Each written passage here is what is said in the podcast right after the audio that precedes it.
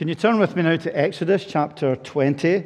Uh, and we're going to look at the first three. Well, we're going to read the first three verses and we're going to look at the first commandment uh, this evening.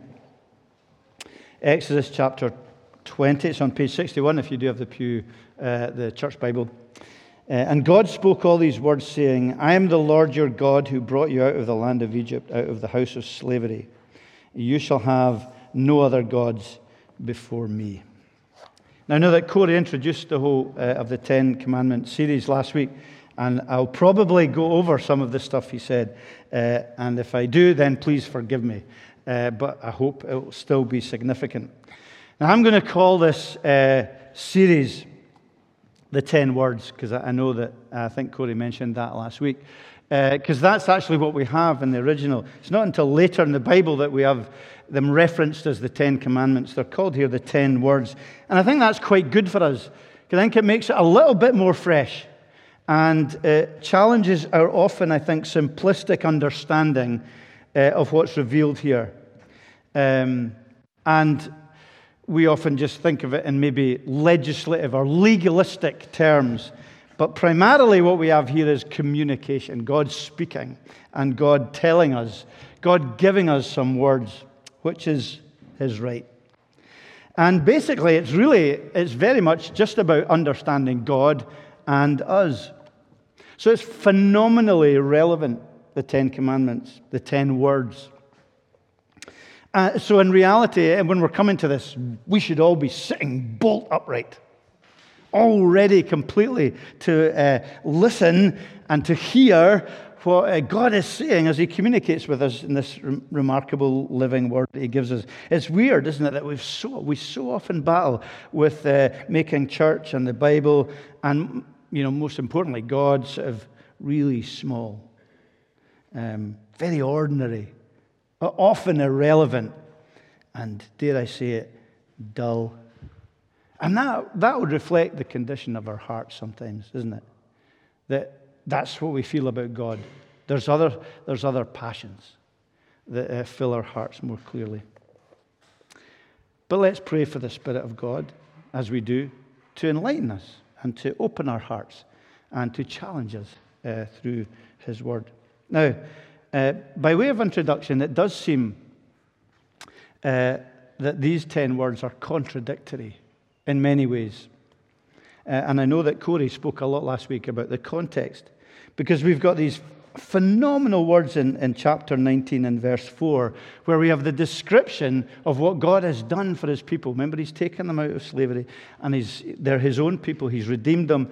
And he says in that glorious verse, you yourselves have seen what I did to the Egyptians and how I bore you or carried you on eagle's wings, wings and brought you to myself. Has to be one of the most beautiful verses in the whole Bible. One of the most intimate, certainly, verses in the whole Bible. It's not the Old Testament God that you expect, is it? This incredibly passionate, intimate God who bore the people on eagle's wings and carried them to himself in that great picture. Now he speaks there. His first words, of course, were words in Genesis 1 words of creation, of making from nothing. But this infinite God who created using these words was always relational, was always creating with a view to uh, making a home for those uh, created in his image. And so, this relational God here comes and speaks with these sweet words of rescue and of redemptive power, words of love to a guilty people before the bar of divine justice. Really close, loving words. But then, and I know that we spoke about this last week, there's a separation, isn't there? It seems contradictory. So you've got this loving, passionate uh, God who carries them, and then in verse 12 of chapter um, 19, it says, And you shall set limits for the people all around the mountain. Take care, don't go. Whoever touches the mountain will be put to death. No hand shall be, uh, shall be stoned or shot. No beast or man shall live. And there's this ongoing picture of uh, a barrier of limits, of smoke, of shrouded. The, the, the mountain that Moses was going to climb up to get the ten words covered in smoke. And there's a terror Ah, that's more like the Old Testament God we know. That's more like the Old Testament God that people uh, caricature and misunderstand. And what we're reminded of, uh, of, and God is reminding them, that there's, there's still a separation. They still need a mediator. So the people of the Old Testament are both simultaneously carried and confounded. They're confounded by this God that uh, they're separate from, yet who has redeemed them.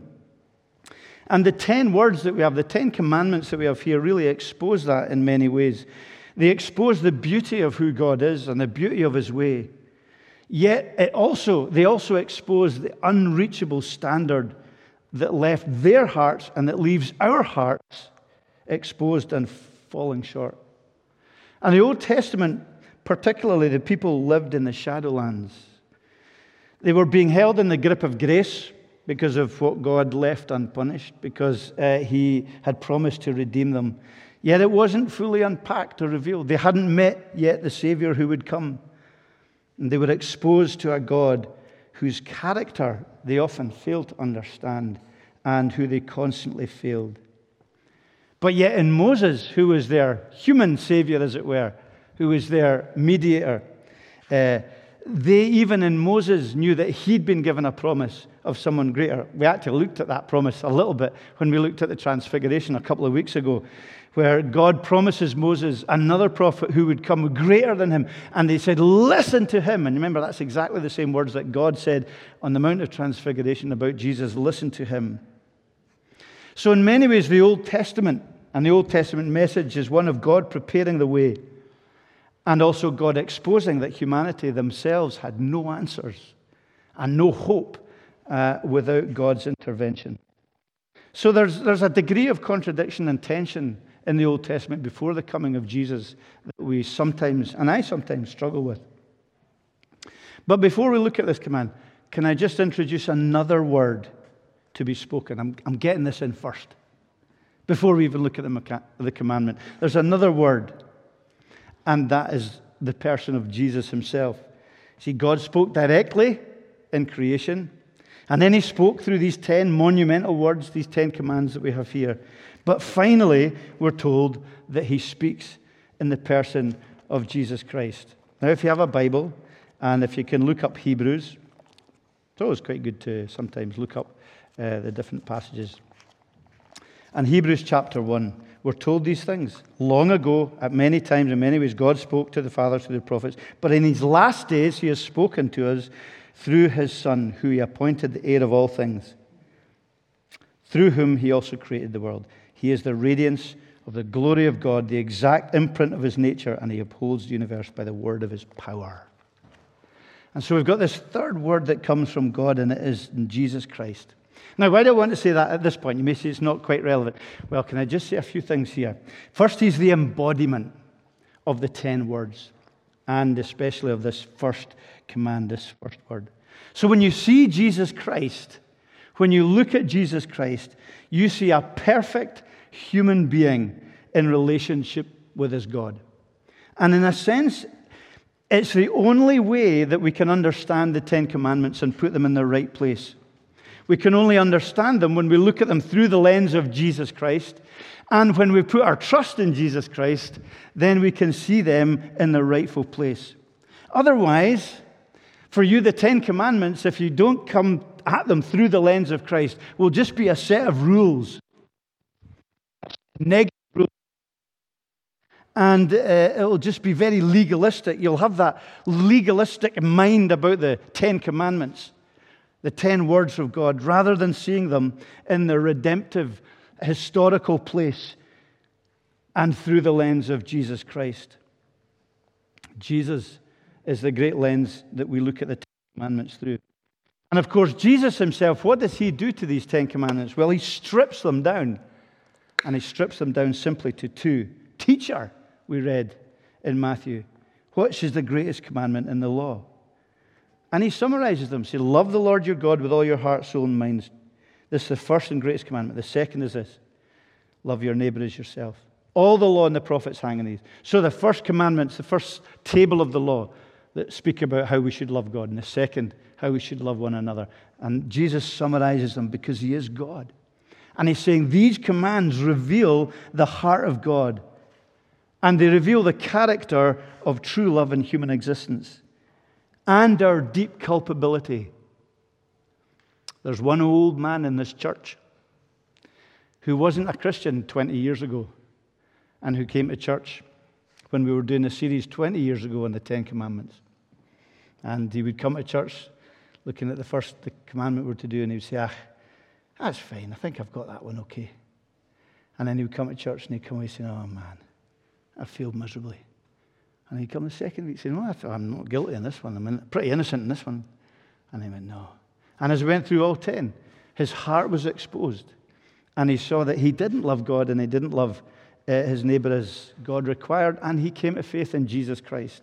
And in many ways, that's what these Ten Commandments do for us. They point us to our need for empowerment and transformation as we are uh, brought to see the nature and character of God. And Jesus lives out these 10 words because we can't. That's the beauty of that's the gospel message. And it's great to look at the gospel message, these 10 words. He's the only human being, truly man, truly God, who in his own right, as a human being, could speak to God the Father and not die instantly. He's the only person ever who could speak to God and not die instantly because he was perfect and he had not broken any of God's laws and was not culpable before God. And he was there doing that in our place. And when he went to the desert, he overcame the temptation of the devil to break the law of love towards God. And he particularly focused on this first commandment. Again, the devil took him to a very high mountain, showed him all the kingdoms of the world and their splendor. All this I will give you if you will bow down and worship me. Jesus said to him, Away from me, Satan, for it is written, tonight's commandment worship the Lord your God and serve him only. He resisted what we often fail to resist, which is taking the easy way out of suffering.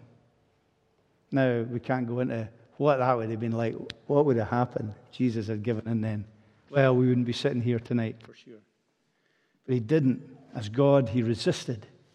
And he did so on our behalf and continued to put the living God, his Father, first. But as he fulfilled this first commandment, he also was shrouded in darkness on another hill. We spoke about the darkness on Sinai. There was another hill, wasn't there, Calvary, where he was shrouded in darkness.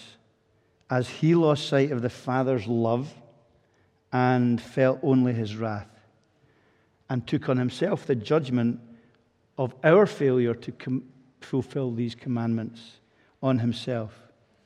Now, think about it just for a moment. He was viewed by the Father as a lawbreaker, as an idolater, as an adulterer, as a breaker of God's rest, as a coveter.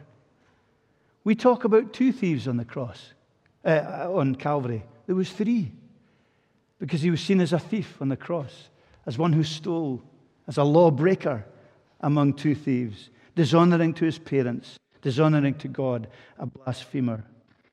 Every iota of his being that he wasn't, he took upon himself because it was our failure that he took upon himself.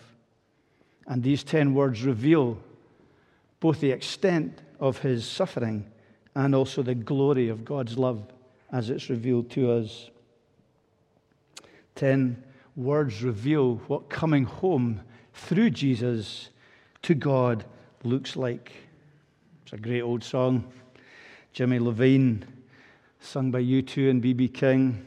I was there when they crucified the Lord.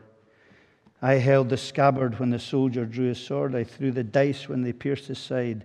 But I've seen love conquer the great divide. Until we see ourselves in that place and see the cost of what Christ has done. Corey was talking this morning about the cost of the free offer of the gospel and yet the cost of following Jesus. It's only as we begin to unpack these commands that we begin to see that. So, what's the first command particularly saying to us? Sorry, that was probably repeated a lot of what Corey said, but it's all part of, I think, we could probably do this every time we look at the command, each one. What is the first command saying to us today?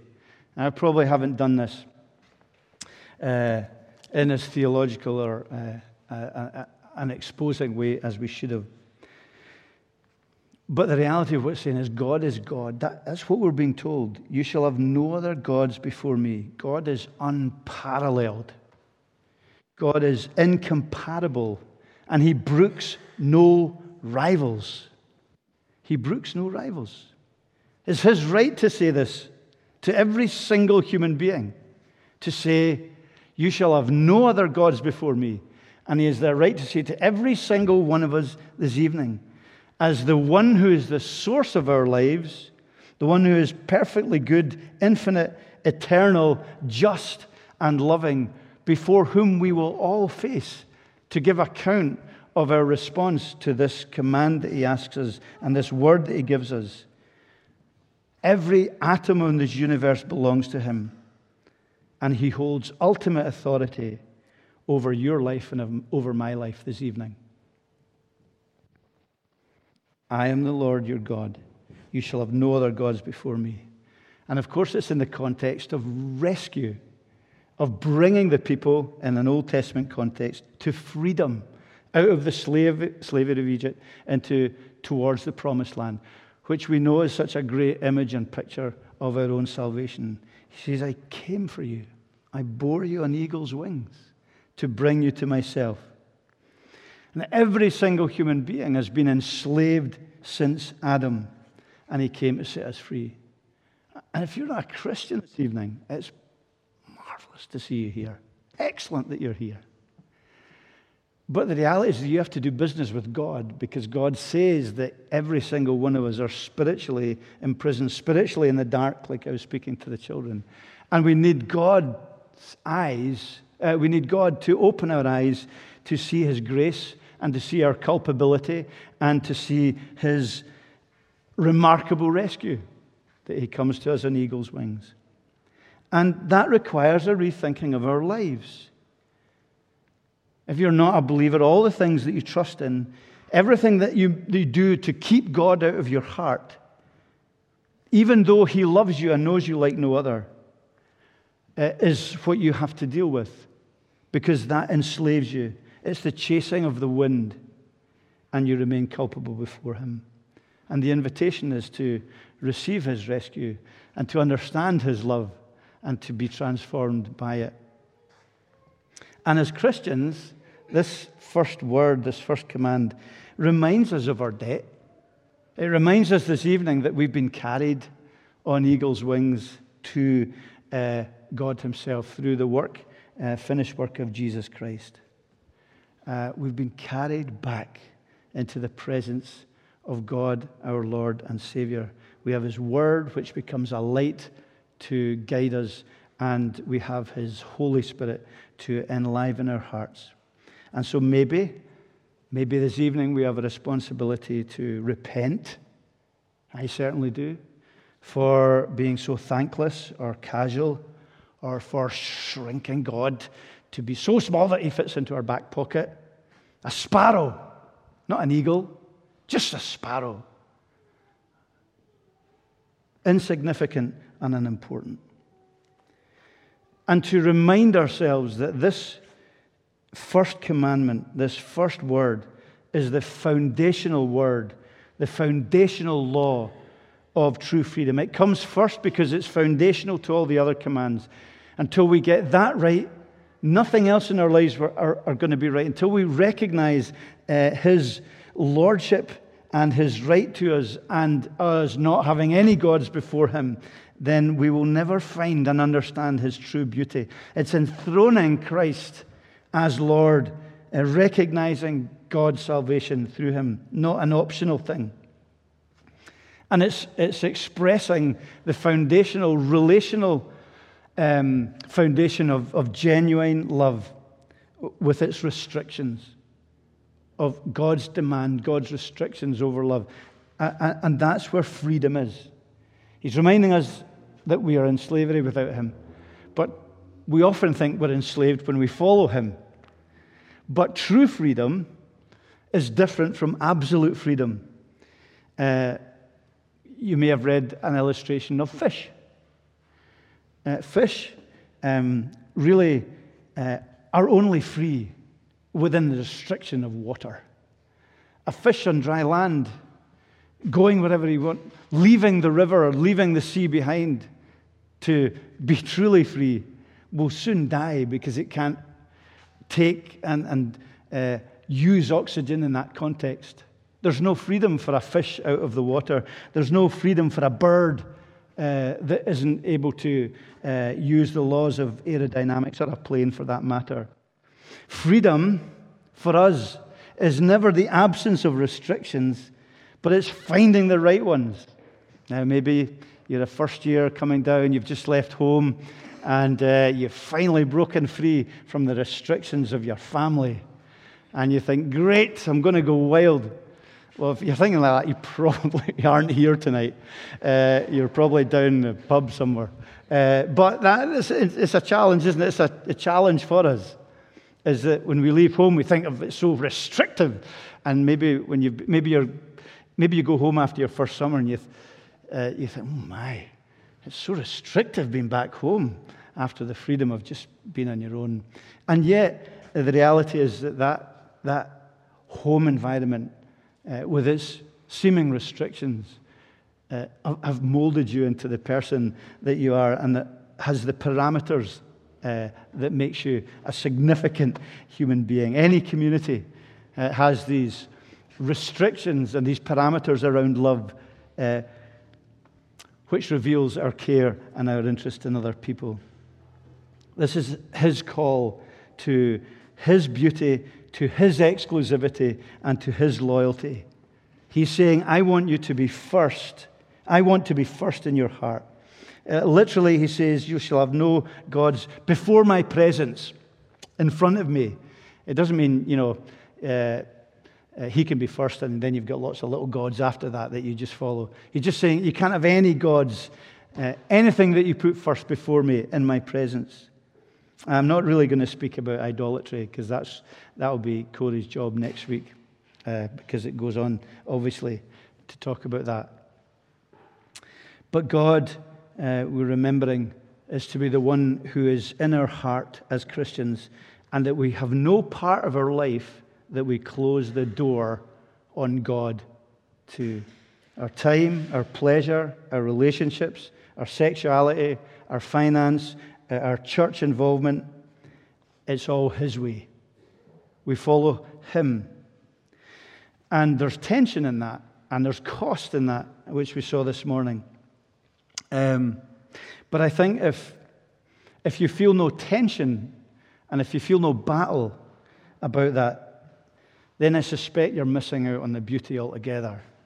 You're missing out on the love and the peace, the shalom that comes from that. Because idolatry, I'm not really going to speak, I'm just going to speak a wee bit about idolatry. But idolatry is the temptation at one level to avoid suffering at all costs. We just want an easy life. How many people choose not to follow Jesus because they just think it's an easier life? Which is a misunderstanding, of course, but I think it's idolatrous. There's pain in following Jesus Christ. There's cost in following Jesus Christ, in submitting to this commandment by his strength and in his grace, and the forgiveness when we fail to do so. But there is a cost, but it's a healing cost. I'm going to use a pathetic example. But it's, it, it can't be that pathetic because I remember I'm, I'm nearly 60, and this happened when I was less than 10. And I got po- a poisoned finger and there was a big yellow spot in my finger, and the finger was red and solid. And uh, it, it had to be lanced. It was the only way it could be healed, was if this pus, was, sorry, was lanced. Now, there was a dear lady in our church at St. Columba's at that time called Peggy McLeod, and she was a nurse. And she came round very gently one day and took my hand and talked nicely through it. But it was agony. It was the sorest thing that ever happened to me. What a big wimp. It was only my finger. But honestly, it was the sorest thing ever because she had to pierce it and squeeze it. It was red and it was all swollen and hard. And, ah! But the relief and the healing was instant and was great. And, you know, there's lots of different examples we could use of that. That there is pain and there is different kinds of pain. But what God is asking us to do is to recognize that the pain that we go through in following Him is the pain of healing. It's the light that shines in the darkest places of your heart. That is, is painful to have them exposed. But if you're not going to be honest enough to let His light shine into the darkness, you'll never know His healing and His lordship, which He speaks about here. You shall have no other gods before me. And so the question is, as we conclude, who is it that we're listening to? We can't serve two masters. We can't do it. I'm only going to talk about one idol. If you think, there's two ways that you might think this evening that I might think. There's a choice of doing things your way and God's way. And if you think, I'm going to do it this way, and if God says, don't do it that way, that's wrong. Don't live that way, that's wrong. Who do you listen to? Whose way do you follow? Is it your own heart? With sometimes all its kind of bitterness and, and self and ego? Or is it who do we trust?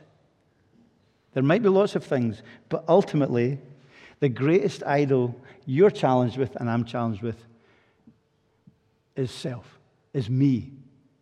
So instead of God becoming the me in the first command, you're the me, or I'm the me. And isn't that the big challenge? You shall have no other gods before me. The big challenge is that we are on the throne of, of the universe, that we are central to the whole of life, that it's our will that gets done. And the greatest challenge, and we were singing in that song we've learned, is to do His will, not our own. And the only way we can do that is if we fall on our knees and come at the cross to recognize we can't. But He has provided the way for us. So, as we just finish, what about this commandment in St. C's? Now, my time here is coming to an end. And we've got the whole of the second tablet of the law in the last uh, five commands, telling us how we should love one another. But the first command is foundational to that. It must come from understanding that God says that we are to love Him first and that we can only do that through coming to Christ. But as we come and recognize that truth and we challenge ourselves, I see so much beauty here, so much that's praiseworthy, so much that gives God glory. A beautiful community. But I also see that God is stirring us and He's working, the Holy Spirit is working, and people are coming to faith. Um, and where there's beauty and where there's love and where people are coming to faith, there's always going to be pain because His light is shining, isn't it? And when His light is shining, some of our ugliness and some of the temptations that we give into will be exposed.